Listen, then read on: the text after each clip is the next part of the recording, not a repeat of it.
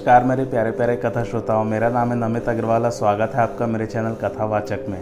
पिछली कथा में हम लोगों ने सुंदरकांड आरंभ कर दिया था और हनुमान जी ने जो है लंका दहन आरंभ कर दिया था।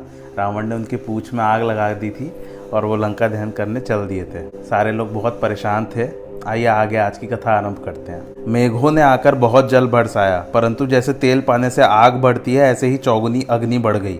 जब राक्षसों के अंग अंग में अग्नि के बाढ़ लगे, तब सब प्राण लेकर भागे। तब रावण ने काल को बुलाकर कहा, बंदर को मार कर लाओ। जब काल पहुँचा तो महावीर जी ने देखते ही उसकी सेना मार डाली और उठाकर काल को गाल में भर लिए। सबको इससे बड़ी घबराहट हुई। तब शिव इंद्र महावीर जी के पास आए और ब्रह्मा जी ने भी भयभीत होकर विनती सुनाई। यमराज को छोड़ दो, एक यही हमारी विनय है, क्योंकि यह परवश होकर लड़ने को आए हैं। यह सुनते ही महावीर जी ने उसे गाल से छोड़ दिया। यद्यपि हनुमान जी का शरीर बहुत बड़ा था, परंतु शरीर में बड़ी फूर्ति थी। इससे वे एक घर से दूसरे घर पर चढ़ गए। सारा नगर जलने लगा। सब बेहाल हो गए। उस समय अग्नि की करोड़ों भयंकर लपटें उठ रही थी। हनुमान जी ने एक क्षण में समस्त नगर को जला दिया, केवल एक विभीषण का घर नहीं जलाया। हनुमान जी ने उलट पलट कर लंका को जला दिया, फिर वे समुद्र में कूद पड़े। अपनी पूंछ को बुझा, श्रम को मिटा, फिर छोटा सा रूप धारण करके हनुमान जी हाथ जोड़कर सीता जी के आगे आ खड़े हुए। हे माता, जैसे श्री राम जी ने मुझे अंगूठी दी थी, वैसे ही आप भी मुझे कुछ चिन्ह दीजिए। तब सीता जी ने अपने सिर से उतारकर चूड़ामणि दे दी, जिसे हनुमान जी ने बड़े हर्ष से ले लिया। सीता जी ने कहा, हे तात, प्रभु से मेरा प्रणाम कहना, और कहना, यदि नाथ एक महीने में ना आएँगे तो मुझे जीवित ना पाएँगे। हे कपि, कहो, मैं अपने प्राणों को कैसे रखूँ? अब तुम भी जाने को कहते हो। तुमको देखकर हृदय शीतल हुआ था, परंतु अब फिर मेरे लिए फिर वही दिन और रात हो गई। हनुमान जी ने सीता जी को अनेक प्रकार से समझाकर धैर्य दिया और फिर उनके चरण कमलों में शीश नवाकर श्री राम जी के पास चल दिए। समुद्र को लांघकर वे इस पार आए हनुमान जी का मुख प्रसन्न और शरीर पर तेज देखकर सबने जान लिया कि ये कार्य करके आए हैं। हनुमान जी को देखकर सब वानर बहुत प्रसन्न हुए। फिर वे सब मधुवन के भीतर आकर अंगद के साथ वहाँ मीठे फल खाए। सब रखवाले भागकर सुग्रीव के पास जा पुकार कर कहने लगे कि अंगद ने वन को उजाड़ दिया है। यह सुनकर सुग्रीव को बड़ा आनंद हुआ कि हनुमान जी प्रभु का कार्य करके आए हैं। यदि सीता जी की सुधि न पाई होती तो मधुवन के फल नहीं खा सकते थे। सबने आकर नमस्कार किया, तब बड़े प्यार के साथ सुग्रीव मिले और कुशल पूछी। तब सबों ने कहा, हे नाथ, यह कार्य हनुमान जी ने किया है। इन्होंने ही सबके प्राणों की रक्षा की है। यह सुन सुग्रीव फिर हनुमान जी से मिले और उन्हें लेकर श्री रामचंद्र जी के पास आए। वानरों को आते देख श्री राम जी के मन में बड़ा हर्ष हुआ कि ये लोग कार्य सिद्ध करके आए हैं। फिर दोनों भाई स्फटिक शिला पर जा बैठे थे। वहाँ जाकर सबने उनके चरणों में सिर नवाया।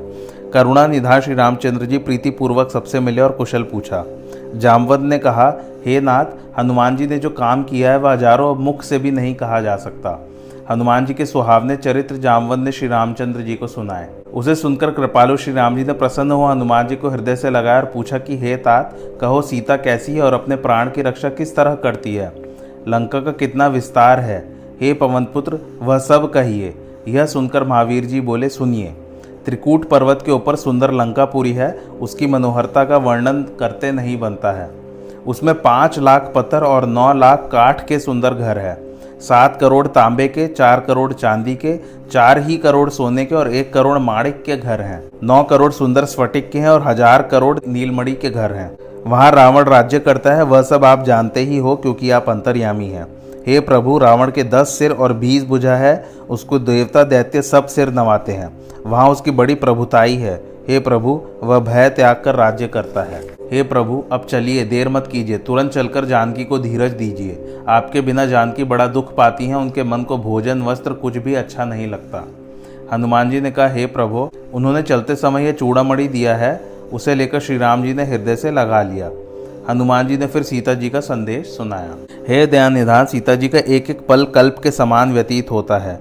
हे प्रभु, शीघ्र चलिए और अपनी बुझाओं के बल से दुष्टों के दल को जीत कर उन्हें ले आइए।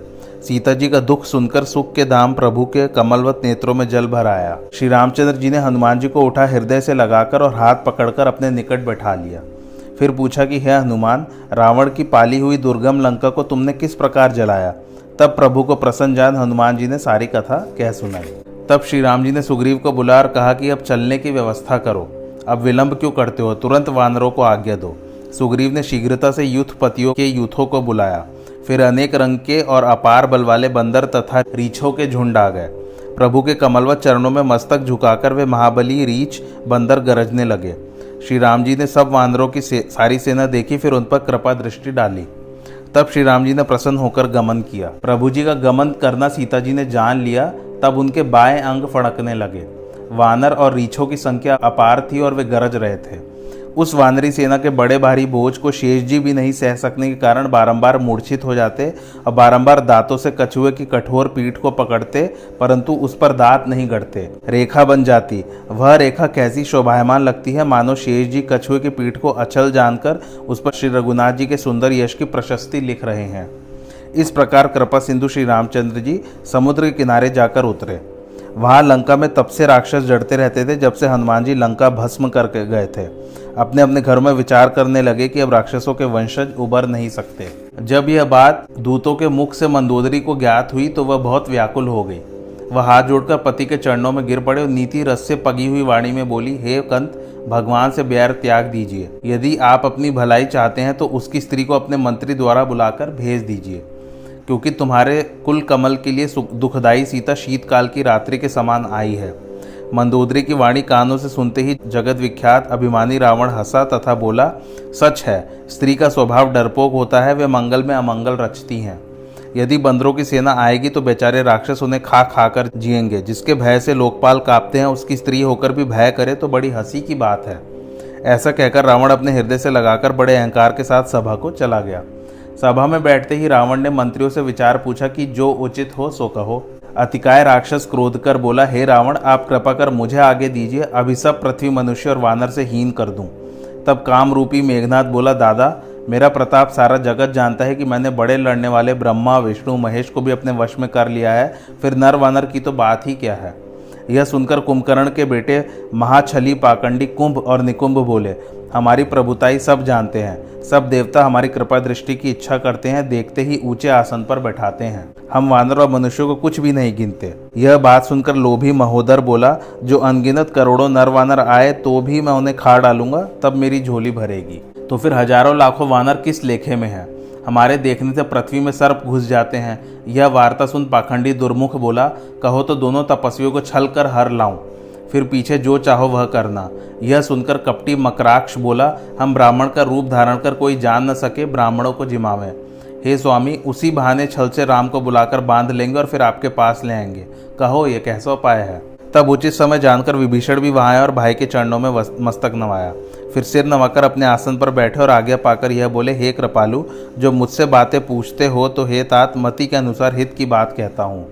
काम, क्रोध, मद और लोभ, ये सब नरक के मार्ग हैं।